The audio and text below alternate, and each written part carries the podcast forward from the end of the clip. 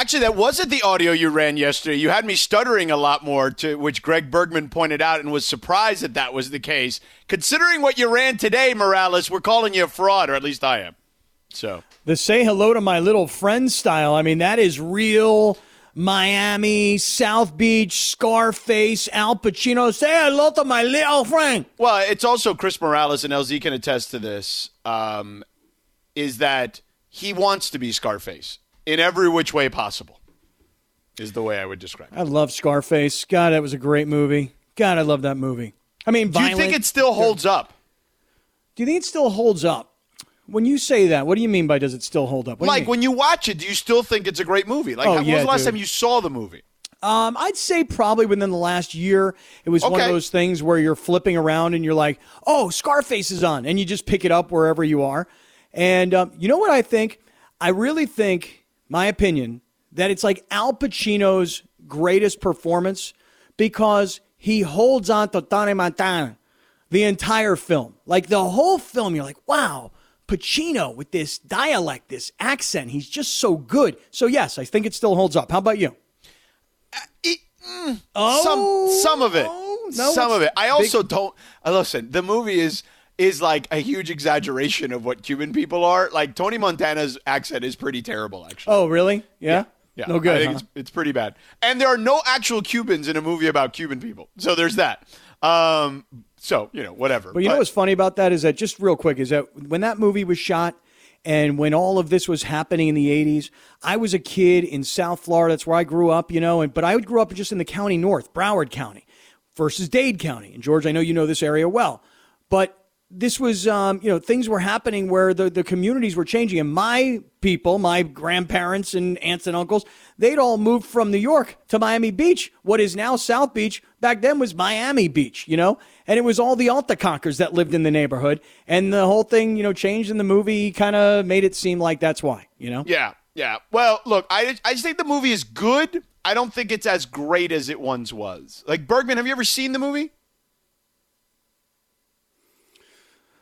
I sense that Bergman has seen the movie, but I don't think he'll know the movie. You know what I'm saying? Is about that? anyone here like I'm other than you and me? Laura's Just you and here. me. Just you and me. Are Laura, we on have the you air? seen the movie? Hello?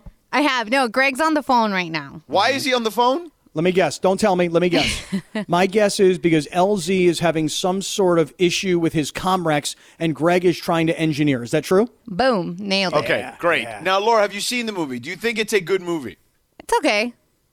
Yeah, it, it doesn't resonate the same way, Kaplan, with people um, who are younger. And I would definitely say, even as someone who likes the movie, it doesn't hit the same way as it did even like five or 10 years ago. Yeah. All right. Let me ask you this question. Yeah.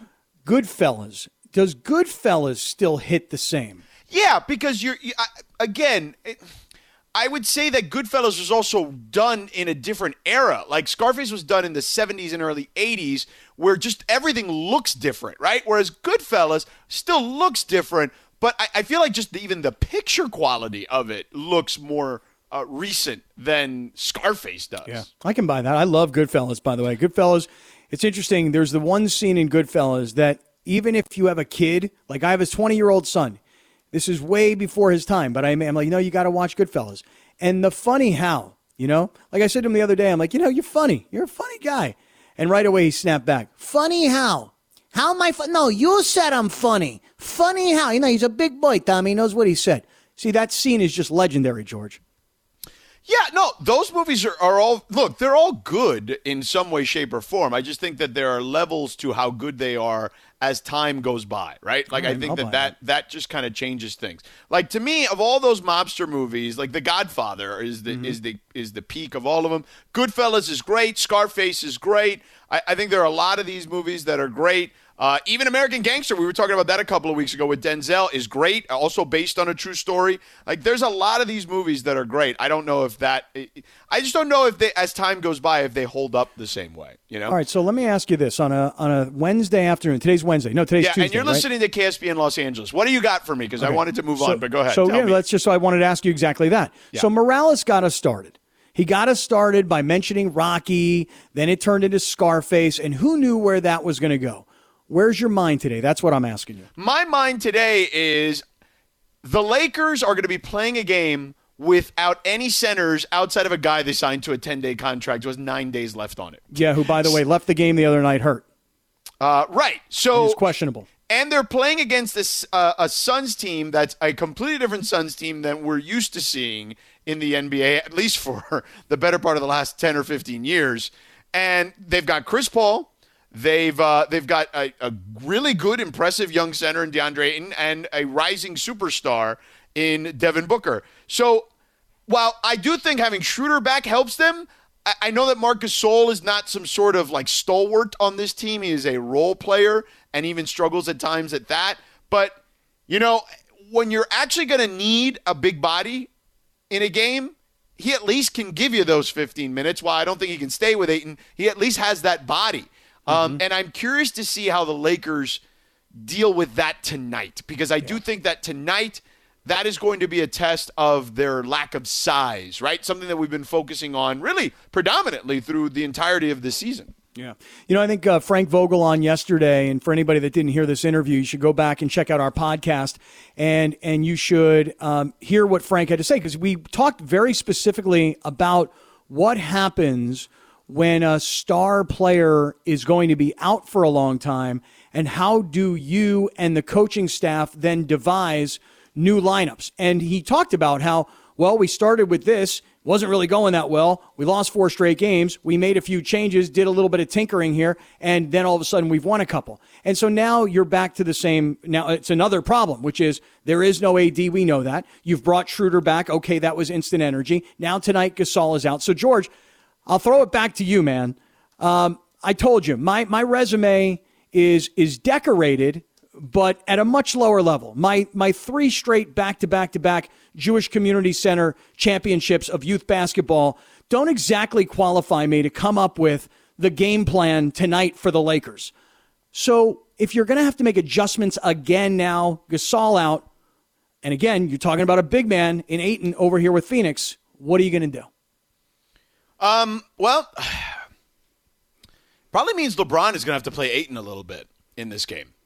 And, you know, LeBron is at his best. And I retweeted this earlier. My guy, Mo Dakhil, who was a video coordinator in the NBA for Pop and for Doc Rivers and for Brett Brown on Team Australia, is in the media now. And he, he tweeted, uh, a, he does this thing called the. Uh, forgot what it's called. Whatever. He does like this little feature where he goes through the film because again he was a video coordinator, mm-hmm. and he talked about LeBron being kind of a free safety since Dennis Schroeder came back, and that's when LeBron is at his best. And I think that you know, when it's easier to do that when you're playing two teams like the Warriors and the Blazers, who at the moment don't have big men that you can rely upon. Like Kevon Looney is not a great player; he's come back off injury. Wiseman is a rookie, and the Blazers didn't have uh, Nurkic; they had Kanter. You know, um, and none of, none of those guys are as skilled as Ayton. So I, I, I am curious to see how LeBron plays uh, in this situation because you're going to have someone on the floor that really only LeBron can contend with, LZ, when you look at uh, the defense potentially for the Lakers tonight. Yeah, and ever since Chris Paul has arrived in Phoenix, uh, the way that he utilizes his um, Ayton is totally different than the Lebr- than the, what they faced last season. You know, where it was more feasible for LeBron to guard Ayton because Ayton had a tendency to kind of float on the perimeter a lot in that mid range play, so not even at a three point spot and that was easier for those moments when LeBron had to guard him. But now with Chris, um, his game is much more refined. He's much more of a threat to really overpower you in the post. And so I don't know how many minutes LeBron is going to be guarding Ayton, um, but I agree with you. That might have to be one of the, uh, you know, one of the recourses they take. Yeah, it, it, does feel like again you're you're in a situation because the last two games uh, I was telling Scott like you didn't really face a big man. Like I don't count Enes Kanter as a big man. He like, killed us though. I know, but, but, he but, killed the Lakers. Right? Yeah, right. And, and, and, but he's a rebounder scorer. Like you don't you know like sure you have to defend him in, in on you have to defend him because he's a good offensive player. But you can run right by, by him. Like you know what I'm saying? Right. Like and he doesn't have the athleticism of an Ayton, even though I don't think Ayton is some great defender. But I, I just think it's curious, right? Because we've kind of knocked Gasol a little bit, but now yeah, without now Gasol, him. This thing could get worse, Scott. Yeah. yeah, well, that's just it. You know, we've all been kind of saying, what has he really done? Have you been disappointed with what he's brought to the table? And um, and now it's like, oh, okay, well, we kind of sort of need the big body. I'm waiting to see what's going to happen with this young kid that they signed. LZ, remember on Friday you were like, "What's this dude's name?" Damon Wayans. Damon or- Wayans. Right? Yeah. Yeah. Yeah. Is Damon Wayans playing tonight? Well, he's earned my respect now because he gave me eight points and like five rebounds and two blocks in eight minutes. So I'm, I'm paying attention to him a lot more than I did before he started playing, even though that was during garbage time against a overmatched Clip, uh, Warrior squad. Still, eight points in eight minutes with a couple blocks. I don't care who you're facing. That's not bad. Yeah. So, so, you know, maybe this is an opportunity. I mean, he's young. Ayton is still young. Maybe this is an opportunity for him to sort of make his mark. Because speaking of Mark, even if Mark Gasol was available, I still expected Ayton to put in work because Mark just can't keep up with him. And they were teammates, by the way. Yeah, yeah, that's true. Damian Jones was on Phoenix. So, it- So who knows what those practices were like? Who knows what was said? You know. I mean, we- we- we're kind of grasping at straws, but I don't think anybody really knows. You know what I mean? Like, so it, you know, if he has a, a big game, that's what we'll point to. He knew him from practice. He knew. He Yeah. knew. Maybe that's the reason why he's not on the squad anymore. He was too good in practice, and Ayton said, "Get him out of here." well, you know what's interesting about this game though tonight is that if you're the Lakers and you're pulling in, Yeah. and you don't have AD, okay, everybody knew that was going to be the case. No one knew that this Gasol situation was going to happen, and this information is new. It's like within the last hour and a half. Um, but tonight, if you're Phoenix, this is precisely what we were talking about yesterday, which is if you're Phoenix, you want to beat the Lakers. You you you would do anything tonight to have a huge night Scott, because you want to beat the Lakers. Yes, sir, LZ. Every team wants to beat the Lakers. We're the Agreed. champs. Agreed. Yes, sir. This is you're exactly right. But they're wounded. They're not full strength. You want to pound them. You want to take it to them. Um, that's what we were talking about yesterday about Golden State. Their complaint, or at least Steph's complaint, that everybody wants to take it to us because of what happened for our throughout all of our success. Tonight, you're Phoenix. You want to take it to the to the Lakers while you got the shot. I I think it's uh, definitely an element of take it to the Lakers, but it's also a measuring stick just for themselves to see just how good they really are. Even though AD is not Phoenix. there, Phoenix, yeah, Yeah, yeah. I mean, even even though AD is not there, to me, it's not simply just about taking it to the Lakers. I think for a team like the Nets, that might be a motivating factor, but for a team like Phoenix that that are still trying to figure out exactly what you are and how you measure up, this is an opportunity for you to figure that out. Well, let me add this. You know, we have marveled at LeBron, uh, deservedly so, at 36 years old. I mean, Chris Paul's done pretty well for himself. It, I don't think it's a coincidence that Chris Paul's training group and staff the last couple of seasons were the guys that worked with LeBron for many, many, many years, dating back to his days in Miami. So, like, you know, LeBron may may not be working with them daily anymore, but obviously worked with them for years. And now Chris, over the last several years, has worked with them. Chris has re reinvigorated himself, and honestly, he's I don't want to say throwback because that feels disrespectful, um, but he really has created almost like a different trajectory for his career. Because remember, LZ, Chris Paul was the guy that people are like, oh man, I don't like Chris Paul. He's kind of, you know, he, he he's he's a little dirty. He's this, he's that. Like, you know, he's not a great teammate, especially when he was here, right? There was always the battles with him and Blake and DeAndre and all that stuff. But it's funny because that that narrative is no longer a narrative. I feel like for him, No, it's not. You can thank State Farm for that. And Yeah. Jake. Yeah. You know, right? That did- right? that did a lot to clean up and, his and image. OKC, like going in there, everyone thought he was going to ask for a buyout, right? Everyone Right. thought, oh, he's not going to be there. He'll be there five minutes. He went there, he grabbed those young guys, and he taught them, and he said, let's go and let's make the playoffs, and they And did. and what about his um, you know everything that he did in the bubble from a leadership perspective Sure, of the players? sure. Is that also a contributing factor to the the change of perception about this guy? I think that's a great point. Yeah. A- a- absolutely. I would also throw just throw in just what happened to Houston when he left. right.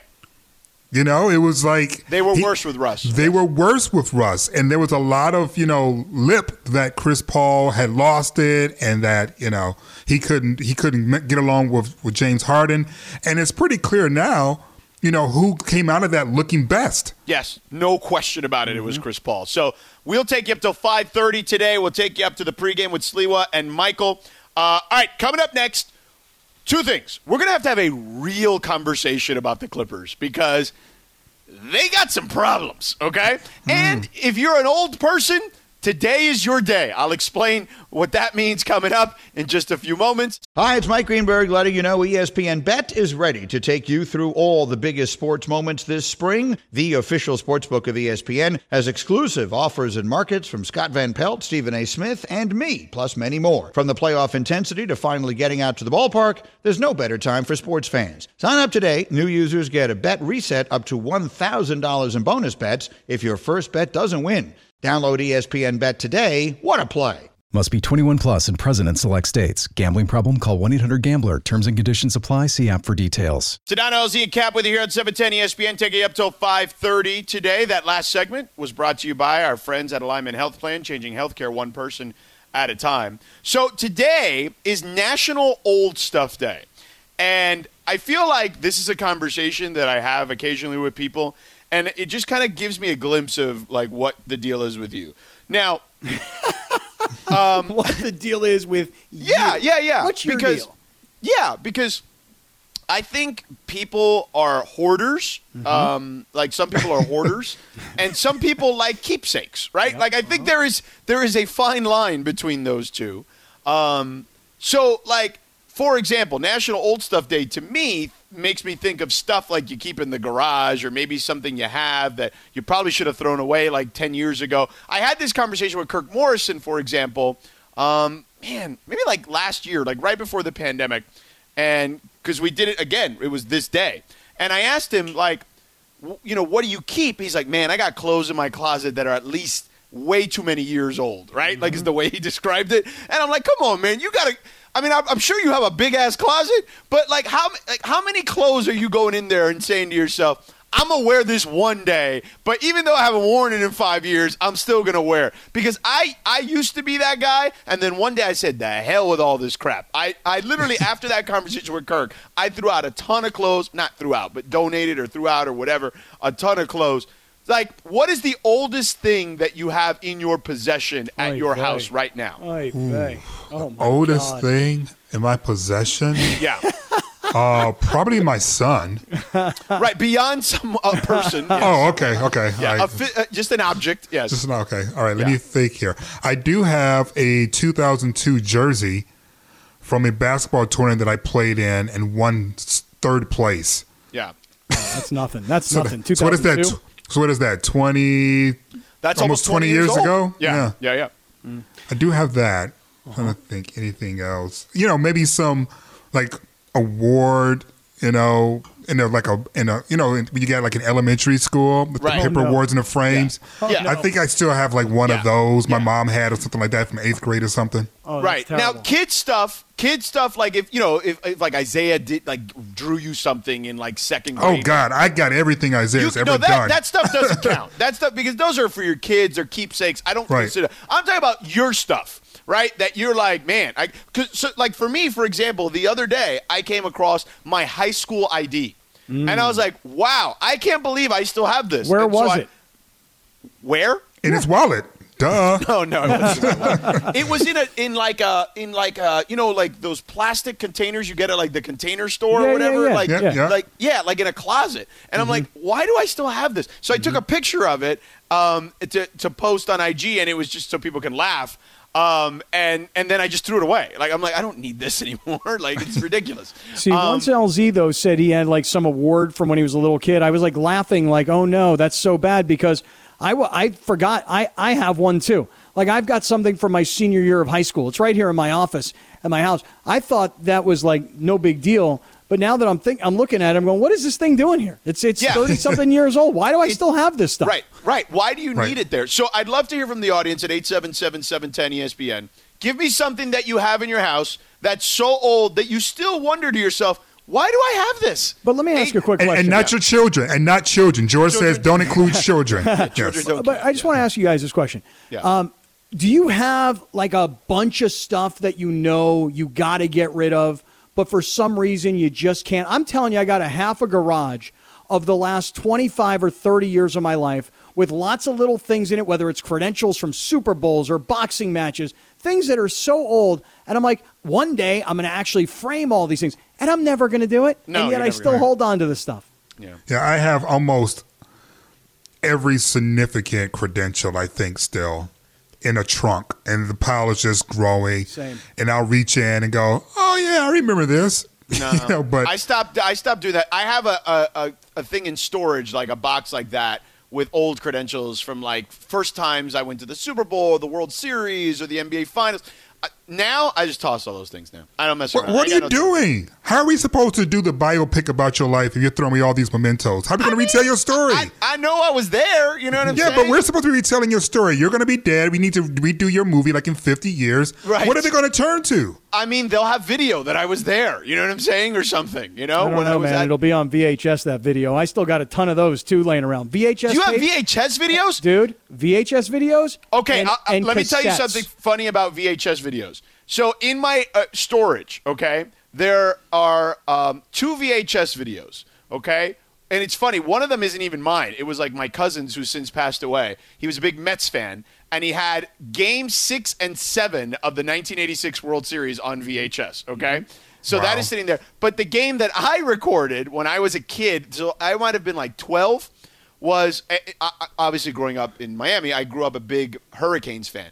And I recorded in real time one of the biggest ass whoopings in the history of college football in the bowl in bowl game history. They beat the living dog crap out of the University of Texas. I want to say it was like 40 to 3 and they had like 240 yards in penalties mm. that day and still won by like 40 points. They- oh, actually it was 46 to 3 now that I remember and they had over 200 yards in penalties. And I'll never forget on that CBS broadcast um, Mike Francesa, who was a longtime uh, yeah. New York talk show host, was doing college football studio back then for some reason in 1990, and was talking about this is disgraceful by Miami to be able to. It was in the U documentary that game. I where they- remember that. Yeah, yeah, They yeah. whooped Texas's ass, and I still to this day think back, and I'm like, you know what? One day I'm gonna buy a VCR just to watch that Oh, game dude, back because dude, it don't was buy an one. ass whooping. Don't buy one. I got plenty. You can borrow them from me. Oh yeah, I got I got VCRs. I got VCRs that can actually turn VHS tapes into DVDs,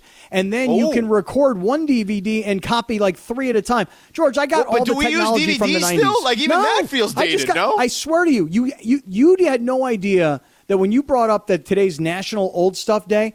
I got so much old stuff in my garage. I don't know why I can't part with it. I don't know. Maybe I think it's worth something on eBay. I'll never post it.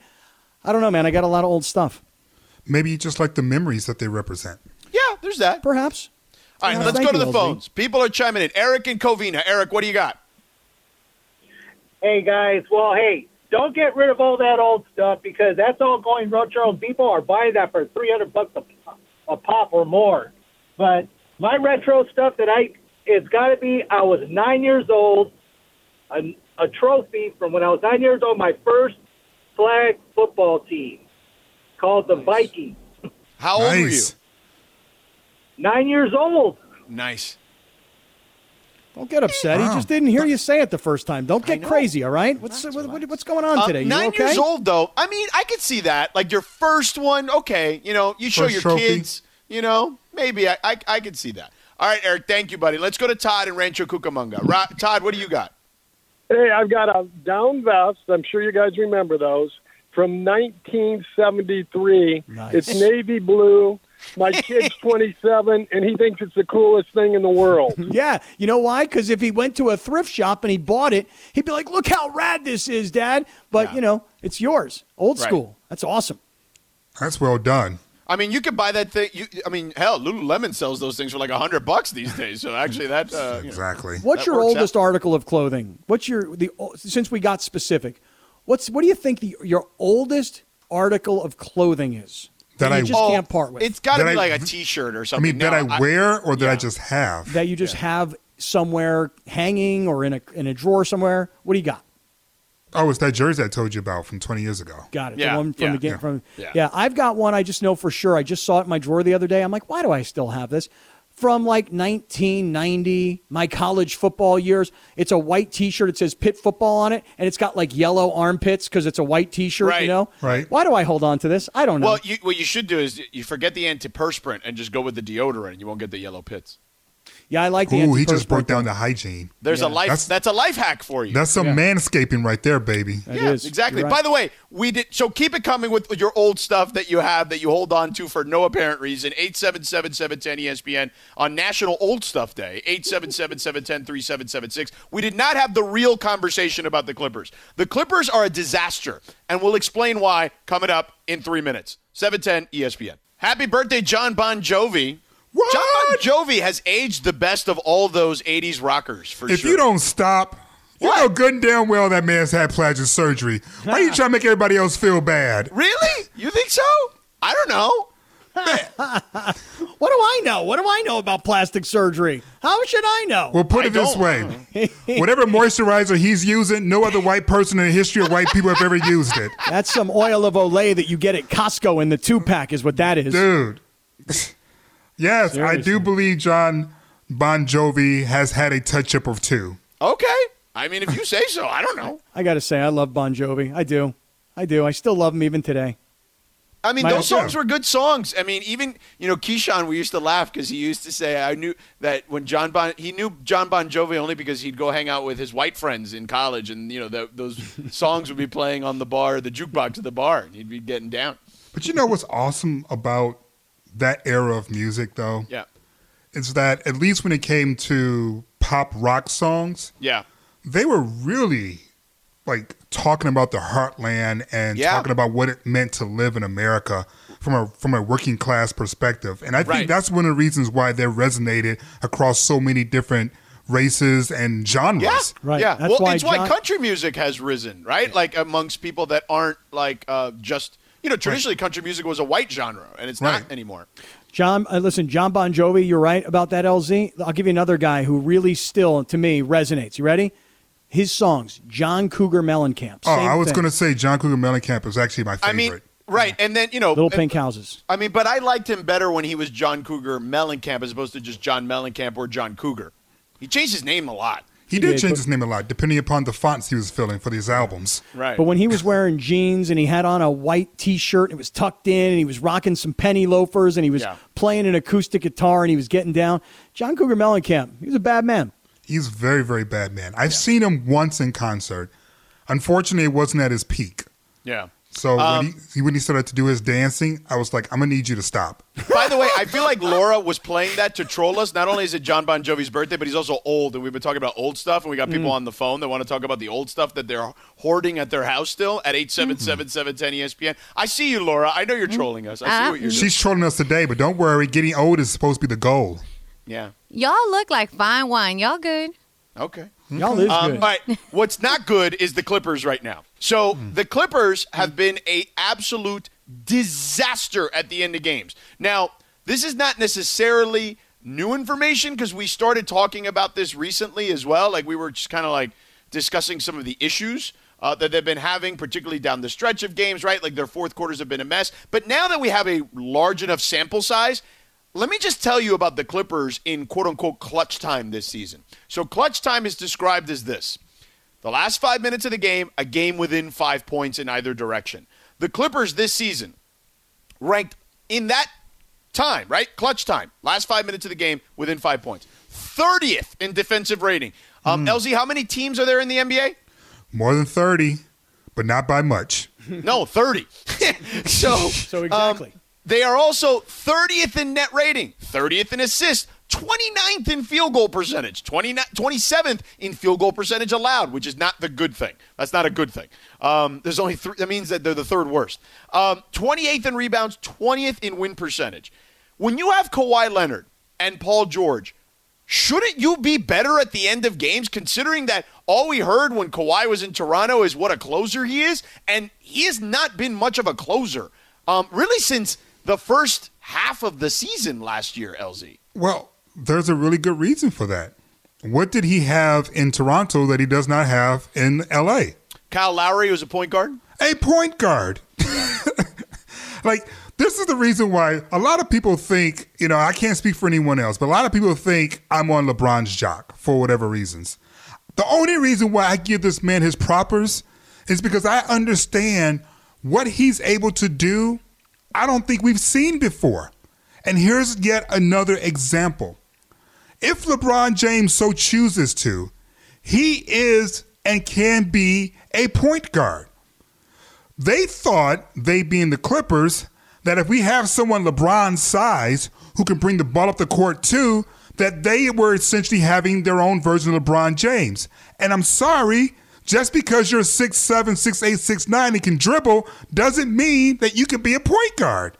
That is still a special skill set that Kawhi, as great as he is, has yet to develop so that his team doesn't collapse the way that it does in this crunch time when executing plays matters most. Well, it's interesting because Kawhi Scott his assist numbers are up, but to LZ's point, I think a lot of that is just well, they don't have any other recourse, basically, right? They got to put the ball in somebody's hands to try to make plays, and I don't believe that Kawhi is ultra comfortable in that role. But my thing is this: Th- think about it this way, and I'm curious to get your thoughts on this, Scott and LZ as well. Is you look at Kawhi, you know, when he was with San Antonio you know, we knew who the leaders of that team were. Yep. It was Tim, it was Manu, it was Tony, right? And then, you know, he did win finals MVP, but people forget that year he only averaged 14 points a game. In the finals, he was incredible. Don't get me wrong. But he won that finals MVP. He played great. He deserved it. But then he goes to Toronto, right? Mm-hmm. Not a lot of pressure there because he didn't have a ton of pressure in San Antonio because he didn't have he wasn't the guy there. And in Toronto, you know, look, everyone knew he was a rental you know, he kind of caught everyone by surprise. They also did get a little fortunate with the Warriors' misfortune. So, Scott, was he miscast as a person who could be not just a top five player that he is, because he's certainly that, but a leader of a team? So, Kawhi Leonard to me is not a leader. Um, listen, I'll go way back here. So, I got to see Kawhi's college career, which lasted two years. He wasn't the leader of either of those teams. He he played on a great college basketball team that made it to the Sweet 16. He there were other guys on that team. He was a sophomore. They were seniors. They were the leaders on that team.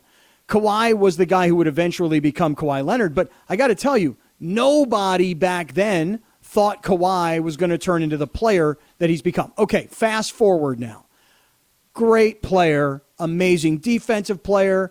He's elevated his game to where he plays above the rim. It's again something he didn't do as a young player. He can shoot the ball better than he ever could as a young player. He's crafted his game.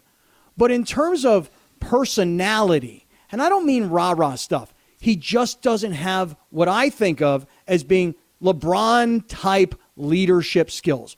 He doesn't have the body, he doesn't have the game. He's great, but he doesn't have the leadership skills. And it's just a personality thing the way I see it. Well, to your point, Scott, um, I do believe Kawhi Leonard is a leader. He just isn't a vocal one. And when I talk about point guards, um, their best attribute is their ability to communicate, hence being more vocal.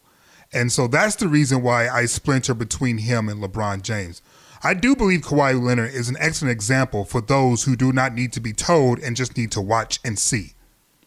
But what I don't think they clip that the Clippers have and what they desperately need is one of their top players being a vocal leader to make sure that people are where they need to be in case they're not paying attention to Kawhi Leonard and his nonverbals. You know what I'm saying? Yeah, I yeah. I do, so, I do. so, so I don't want to go so far as to say George that he's totally miscast as a leader because I think leadership uh, shows itself in a lot of different ways.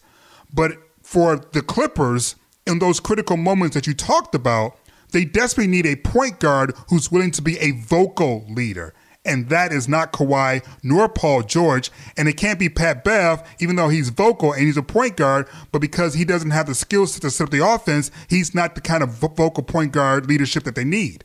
877 710 ESPN if you want to hop aboard 877 710 3776. I know we got people on hold that want to talk about the old stuff they've been harboring uh, for a long, long time. We were talking about that. It is National Old Stuff Day. Also, would love to get your thoughts on Kawhi. Do you believe he's miscast as a leader? 877 710 ESPN. We'll get to some of your calls on the other side. Uh, plus, huge story in the NFL today. Quarterback controversy? Maybe. We'll get to that in two and a half minutes. We all know breakfast is an important part of your day, but sometimes when you're traveling for business, you end up staying at a hotel that doesn't offer any. You know what happens? You grab a cup of coffee and skip the meal entirely. We've all been there. But if you book a room at La Quinta by Wyndham, you can enjoy their free bright side breakfast featuring delicious baked goods, fruit, eggs, yogurt, and waffles. And really, who doesn't want to start their day with a fresh hot waffle? Tonight, La Quinta, tomorrow, you shine. Book direct at lq.com. Sedano LZ and Cap with you here, taking you up till 5.30 today. Lakers Suns pregame starts at 5.30, as I mentioned, with Sliwa and Michael. Sitting there on alone. Sorry, I- I stepped over your song, LZ. It's quite all right. It's quite all right. Laura's making me smile playing a little EC. Yeah. Actually, he's Eric playing Church, Springsteen. right? Eric Church, Yeah, who's singing a song called Springsteen, which fits into the conversation we had in the previous segment About about people? About old people who sings about living in the heartland of America. There we go. The I, bo- I you feel got like the boss on that Springsteen- list. Springsteen is literally like I think anybody can do a Springsteen impersonation. It's just like like you just sound constipated and then sing. Like that's that's kind of Springsteen basically. I'll, I'll be honest with you. I never got it. Um, I, I I could intellectualize it, like why he's Yeah. popular. Sure. The lyrics are great. But not once in my life did I jump in my car and go, "I'm gonna play some Springsteen." Never. Not once. Never. once. Not totally once. the same. Totally agreed. Uh, I know people that are Springsteen maniacs. They travel and follow him like Yeah, he's the they Grateful do. Dead. Yep. Okay, and and honestly, like you go back to some old Springsteen, you're like, okay, I got that. But like all the poppy Springsteen stuff, I knew it was popular when I was a kid. But again, don't don't have it in my phone. Have never gone to see him in concert. Uh, I know people in New Jersey take great pride. Springsteen, yeah, it's our Yes. guy. But I'm more into Bon Jovi, New Jersey. Yeah. By the way, um, we were talking about Kawhi being miscast as a leader. It kind of dawned on me. Like, there's been other great players like that, right? A Rod, Yep. when he went to Texas, remember, signed that big deal? You don't have to say when he get to Texas. Just a Rod, Right. because he's never been a leader on any team. But there are guys who should theoretically be the leader because of their position, and you just don't perceive them to be. That's what I'm saying about Kawhi. Great player, incredibly hard worker, highly decorated, obviously. But um, in terms of like organizational, I'm the face, and everybody Yeah. knows it. And I speak for the team the way Right. LeBron does, the way a Tom Brady would. Um, I don't. I don't. Well, I know for sure Kawhi doesn't have that type of personality.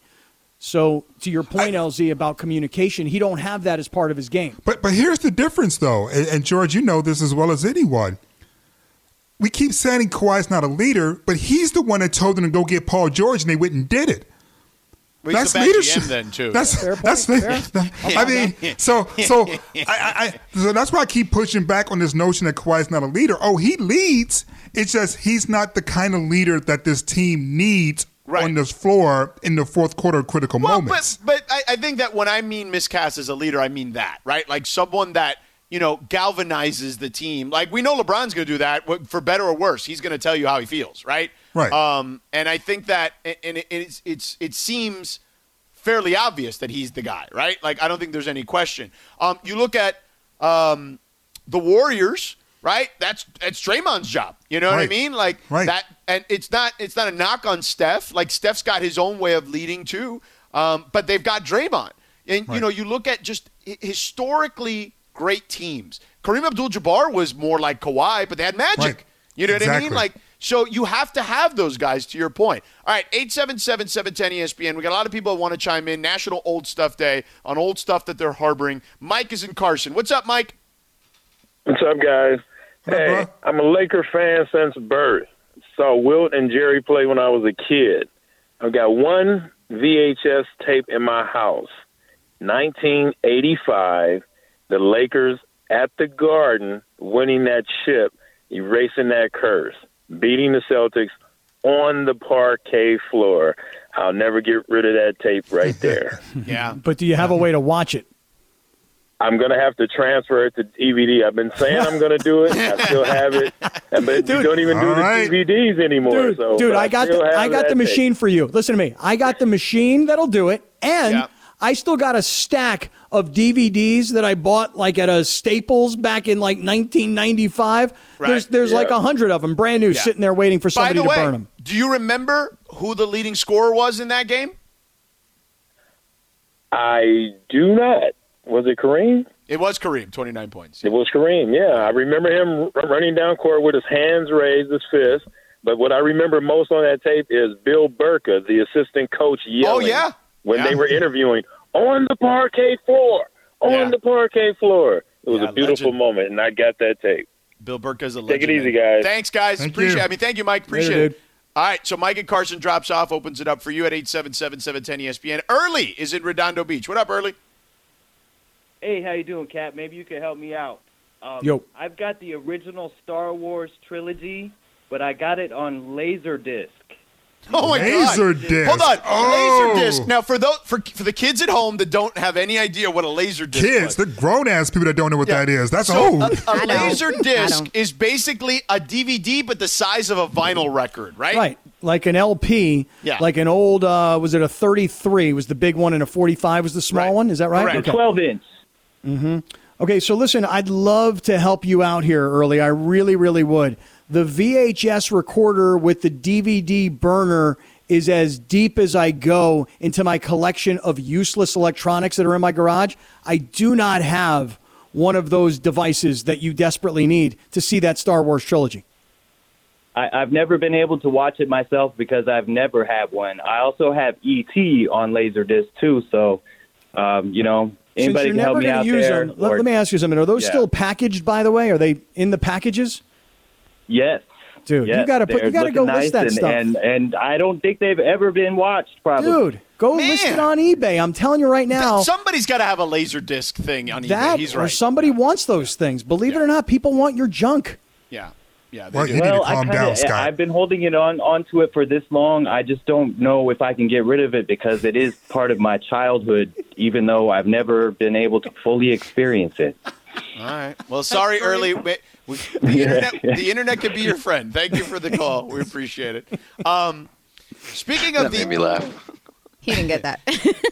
Did I, did Laura has too, no was that idea what fast? that is. Well, no, Right, Laura? I, I, I think LZ said something and I missed it completely. You did. What did he say? I missed it, LZ, and I'm sure it was brilliant. What did you say, man? Uh, no, I just told you, Laura. You heard me. I just told him to settle down. That's all. I know because cause I because I know that, that when I called his Star Wars trilogy Blu-rays or whatever they, are. I called it junk, didn't I? laser disc. Yes. Yeah. You, you said everybody wants your. So you said somebody wants your junk. Right. Is what you said. Oh, oh, that part. Oh yeah, yeah. Phrasing, bro. With, with a lot of excitement. I, I, I thought it was Doris Burke all over again. Yeah. Oh, leave my girl alone. She's got to be mortified at that. The way that went down. Oh, that it, oh, that went down all right, bro. She was talking about a basketball play. Leave the queen alone, okay? Yes, she was. Somebody wants that guy's junk. Basketball play, edited by Danielle Steel. Yeah. Um, real quick before we move on here, because we got what you need to know, and our buddy Louis Riddick, uh, voice, one of the voices of Monday Night Football, one of the brightest minds in the NFL, are covering the NFL, is going to join us, and Scott's uh, old college teammate and roommate, I believe, or locker Not mate. roommate, but locker roommate. yeah, Locker mate. locker mate Um, right there. But speaking of football, Dak Prescott, big story today. Jane Slater, um, who works for the NFL Network, has this story that Dak wants to be the second highest paid quarterback in the NFL. And look, while I'm all about player empowerment and players getting everything they can and always get what you can get as far as financially, uh, uh, as far as that's concerned financially, I think from a team perspective, I look at it like, ooh, he's coming off an injury. Like he definitely makes us better, but is he like right behind Patrick Mahomes?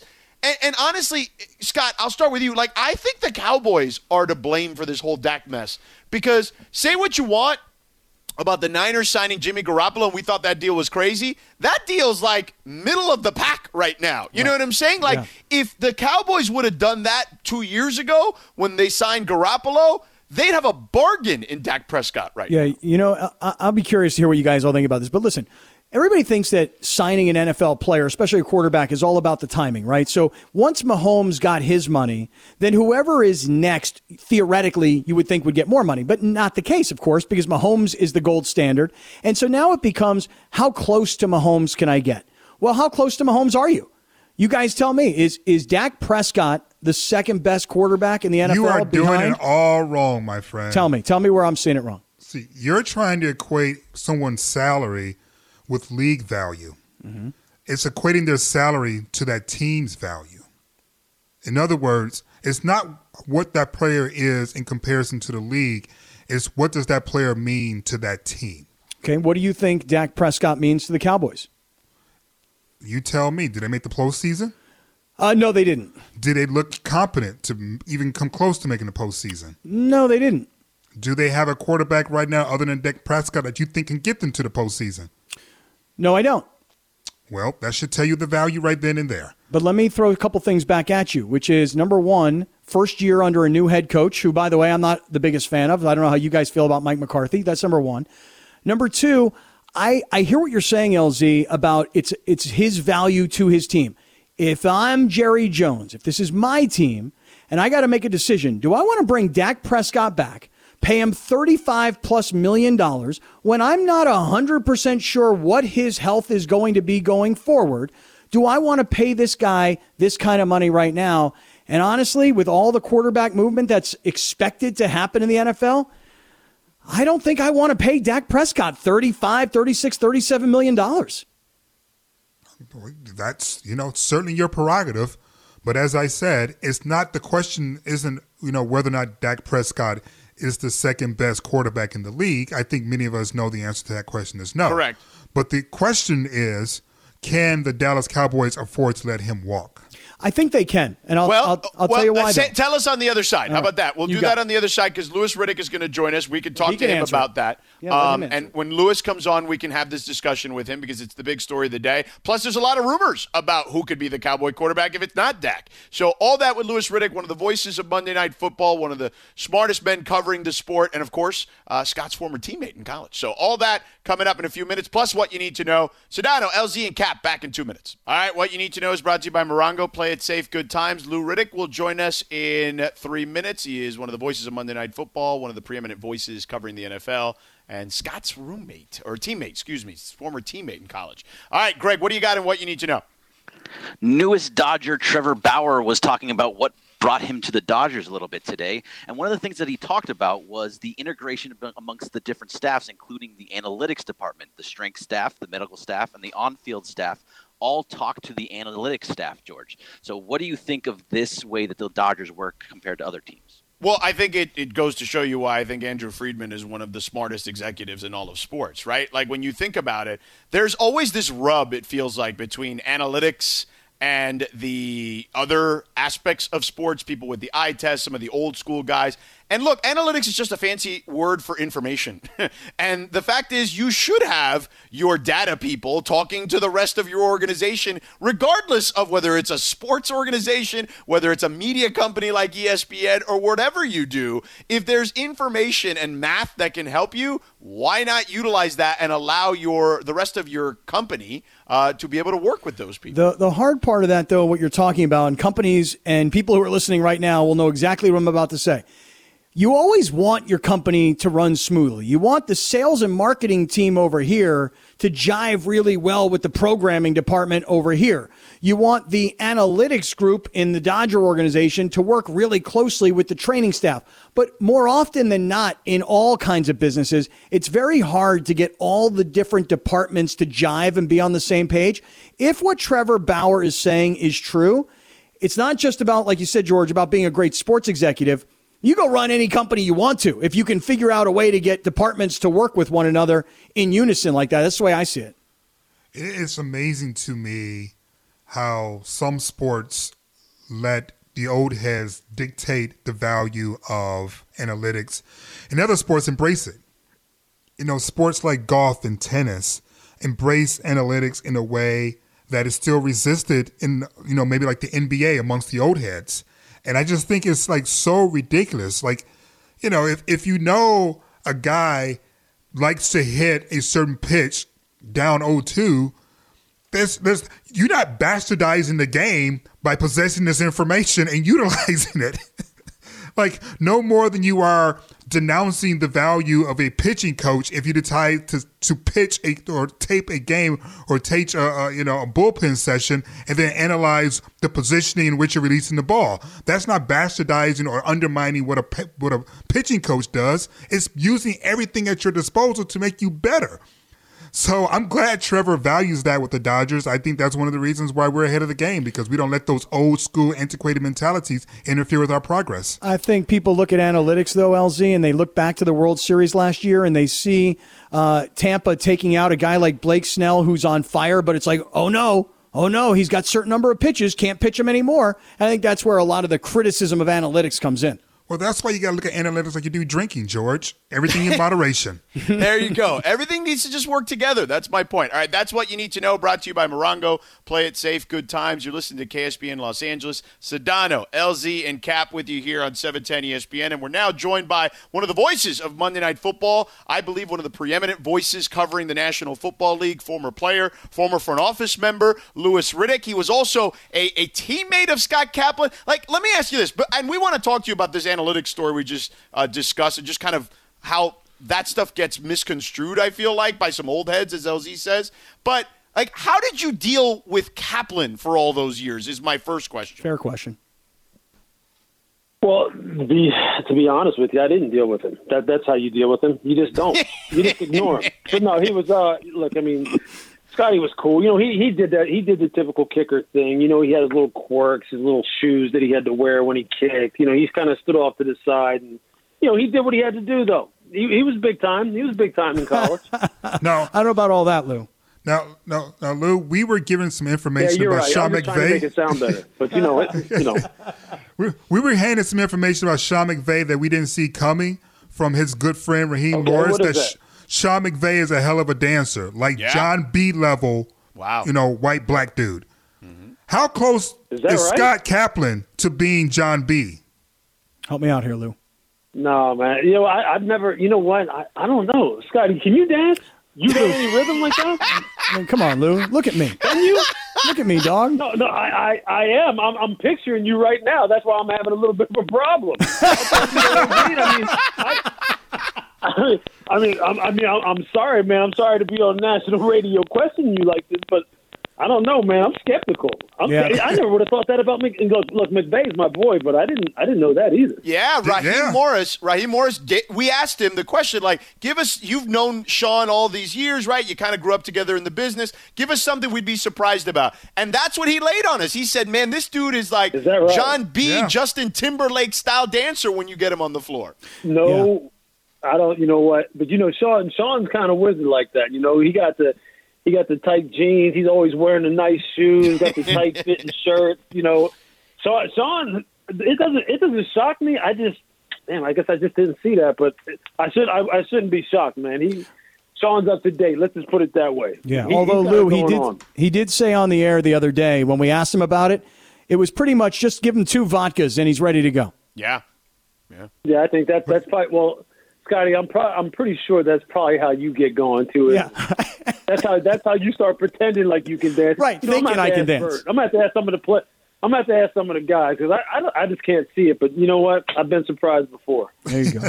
Speaking of surprises, were you surprised to see that the Rams made the move for Matt Stafford? Uh, no, because I could I could see I could see the frustration building in Sean and in how he thought that that offense probably should be playing and how it was playing ultimately. What he thought the quarterback should be contributing and what he should be doing to take that offense to the next level. And then what the what the quarterback actually was delivering. And look, I don't I don't mean I'm not trying to disrespect Jared Goff because I like Jared. I like him a lot, and quite honestly, I think if it wasn't for Sean, we may be talking about Jared Goff in a totally different light as far as how his career is viewed, especially where it was headed before Sean got there.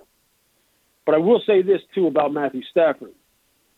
I think that offense in particular fits Matthew's skill set perfectly, absolutely perfectly. I know there's people who are going to who bash on Stafford and say, hey, "Look, you know," and this they have this whole quarterback wins nonsense debate about how he didn't win in Detroit, which we know is just ridiculous considering really the natural talent level that, that Stafford has. But in that offense, with the offense running through the running game and the passing game built off of the running game, he should have the best season of his career.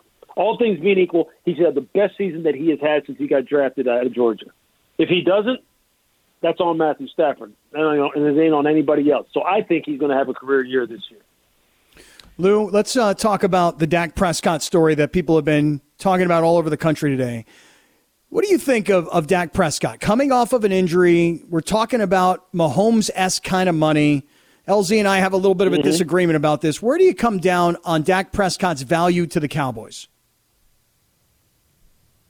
Well, look, I, I think when, when you start talking about player value, when you're talking about money, it's a slippery slope, okay? Because although we don't, a lot of people don't like hearing this, the fact of the matter remains this.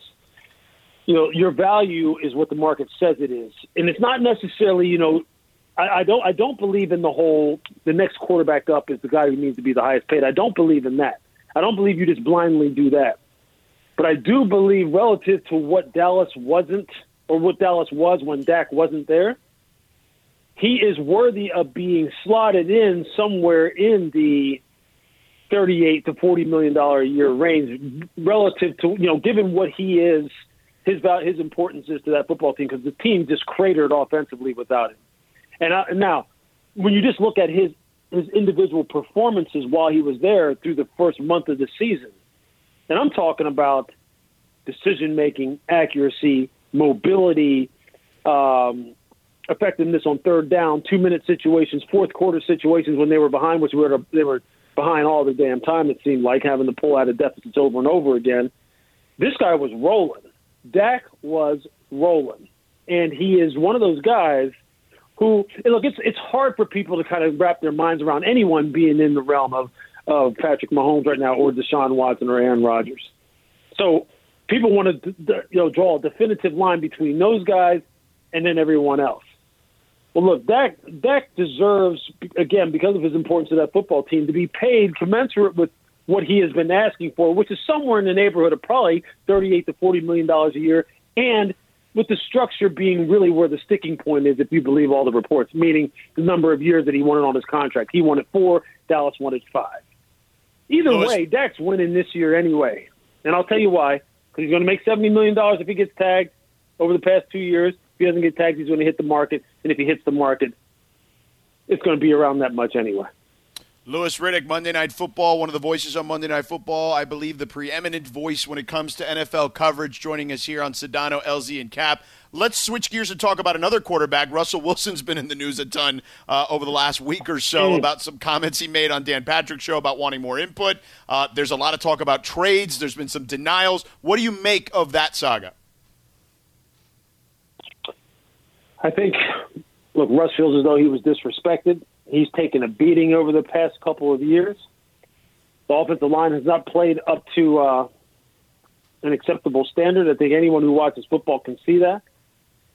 And I think he wanted some input as to where what the direction of the offense was going because of his importance and his value to it and what he felt he could bring as far as suggestions. That's not anything new as far as the history of quarterbacks in this league. And once quarterbacks get disenchanted with where they are and with the direction of the franchise is going, sometimes they want to move. Sometimes they want to execute a power play and say, "Look, I want out of here." Then, if you're not going to, you know, at least take into consider- consideration how I feel about this. Quarterbacks been doing that for a while too. There's been quarterbacks who have tried, who refused to play for certain places. There have been quarterbacks who have tried to, tried to force their way out of certain situations. So I'm not surprised by what he's trying to do right now, or rather, what he may try to do eventually, or what Deshaun is trying to do. I'm not mad at him. I'm not mad at Deshaun. I think teams need to understand that it's probably best to keep all lines of communication open, especially when you're talking about quarterbacks, because they really, I mean, they are the conductors even more so than coaches are or, or general managers, and really rank right up underneath ownership in today's game. And really, they always have because of the nature of their importance to the game. That doesn't mean that you can't that you can't that you don't have to take care of the rest of the football team, but you better pay attention to what they're feeling and how they're feeling. Because I you you- this: if it wasn't for Russell Wilson, Seattle would be in trouble over the past five years. Yeah, They no- wouldn't have gone anywhere. No, no doubt, no doubt. Louis, let me ask you this though. You mentioned Deshaun Watson. True or false? You interviewed for the Houston GM job. True. Okay.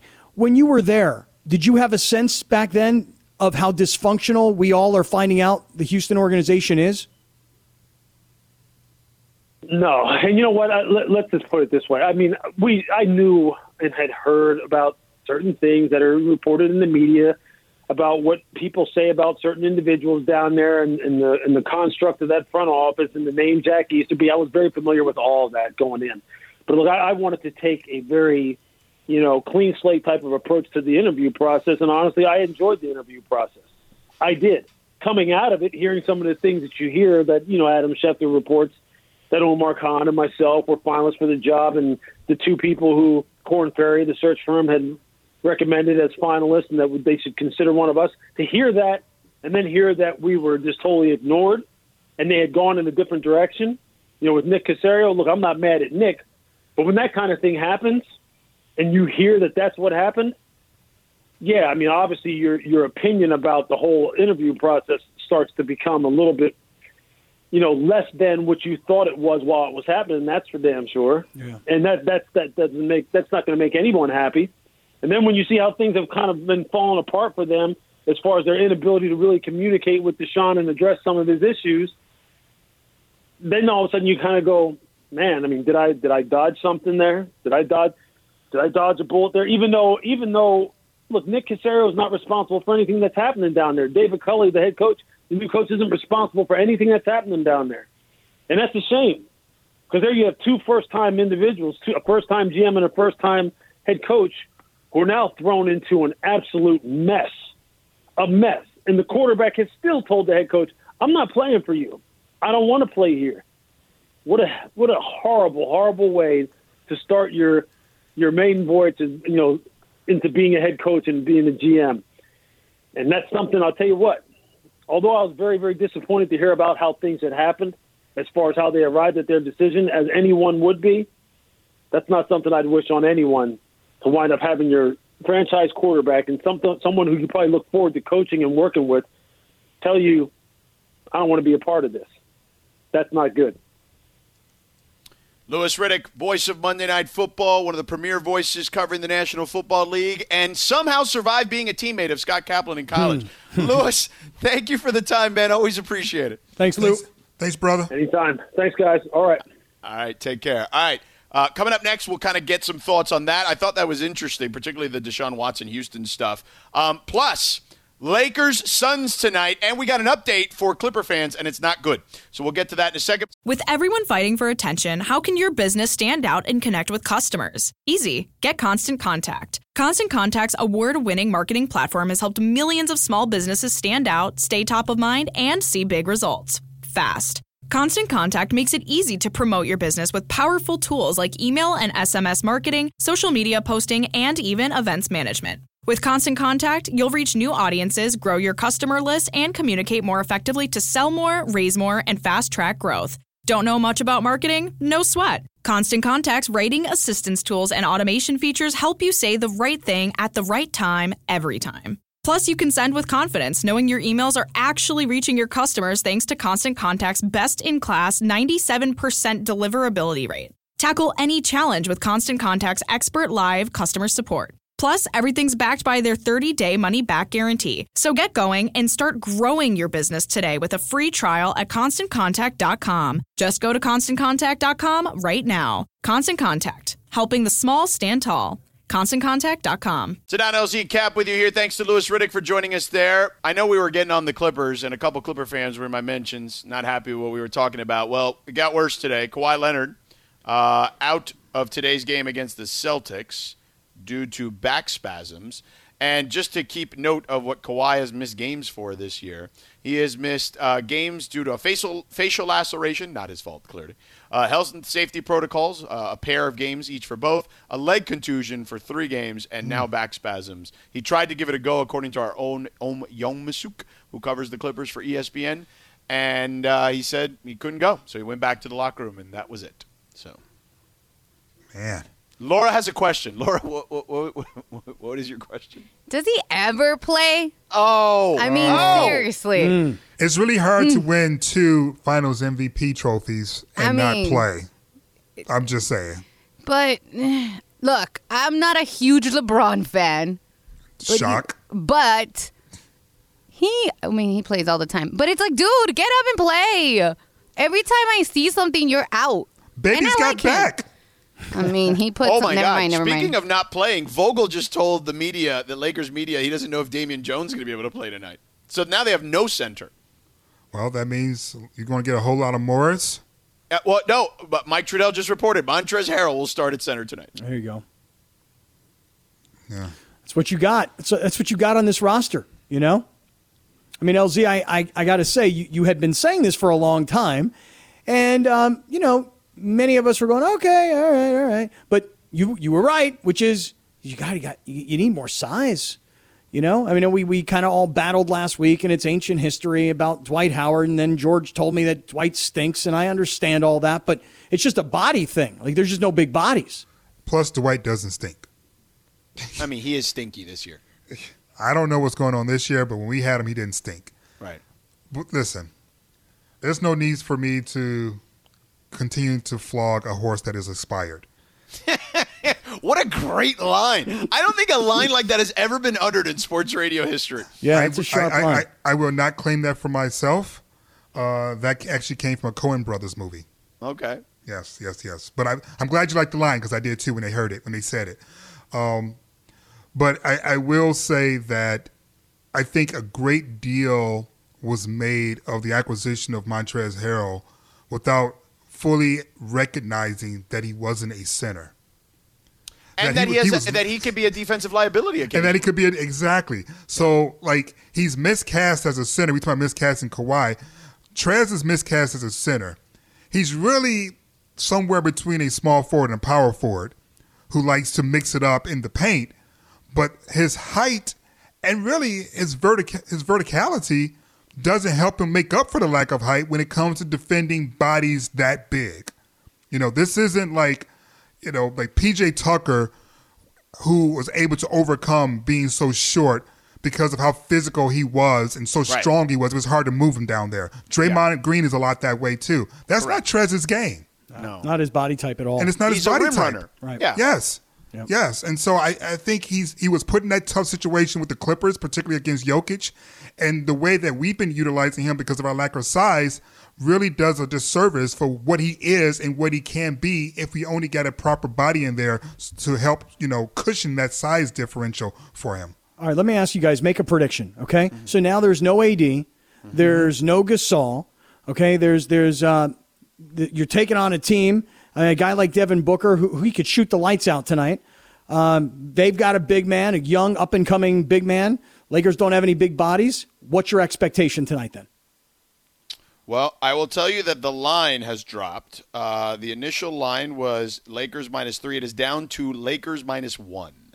Um, and that's a pretty significant line drop considering that, you know, the, the players that aren't available are not star level players. Usually, star level players move the meter. Obviously, like in football, right? A quarterback is out, you can lose anywhere between like four to seven points.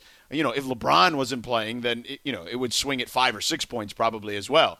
Um, so two is significant. Oof. Um, I don't know. I still feel like the Lakers pull this out somehow. I feel like this is just one of those LeBron, Dennis Schroeder. They've been playing well. Vogel staggers their minutes like he we talked about with him yesterday, and the Lakers still find a way to pull it out. Um, you know, having Dennis the Menace back helps tremendously for a lot of different reasons. And I don't believe, despite all this conversation we just had about, you know, DeAndre and like our lack of size, I still believe that this game is actually going to be decided on the perimeter at the end of it all. If the Lakers are shooting the three ball well, um, some of that negates the damage that DeAndre can do with the two ball game inside the paint. Right. Um, if we're not shooting the ball well, then we're just screwed. Okay. So, hey Bergman, let me get your. I'm just well before I give my prediction. I want to hear what you think because you told us last week that Utah was going to pound the Lakers when I definitely thought the Lakers were going to show up big time. What What do you predict tonight? Uh, I think it'll be close. And actually, the way that LeBron's playing defense, I think they're gonna. I think they're gonna win tonight. I got it. I got the Lakers. Wow! about Look that? at that. Not interesting? Despite despite DeAndre Ayton. See, I was thinking that what you were going to say was that the Lakers are going to lose tonight because Phoenix is going to shoot the ball better and because they've got the big body. And then I was going to just jump all over the Laker bandwagon tonight, but then you just jumped on the Laker bandwagon. I'm surprised. Right. Right. You expected a negative Gregory Bergman there, Mhm. and uh, and you were going to capitalize that by pandering to the audience. Pretty much, yeah. I guess so. Yeah, yeah, pretty much. I mean, that's fair. history of I- you know, as long as you're honest, I mean, it doesn't matter. You know, like Mason has been pandering to the audience for 25 years, so I mean, you, you know, it is Works. what it is. It's a good formula. L- Lauda, who wins tonight? We lose tonight. Sorry, guys. Whoa! Oh, she says that so she can say, "See, I told you, I'm not a big LeBron fan." Oh my god. I don't know why right, she puts the word gotta big in front of we fan. gotta go. yeah. All right, we're done here. We're done here. We'll see who's right tomorrow. Uh, thank LZ. Excellent work as always. Great to have you back. It's great to be back, gentlemen. Thank you. Scott, excellent work. So much love to our entire squad and all the 710 listeners. We'll see you tomorrow. Yep, Greg and Laura, great job. Sliwa and Michael are up next with the pregame Lakers, Suns, 7 o'clock. Uh, tip with John and Michael on the call. We'll talk to you tomorrow at 3.55. See you.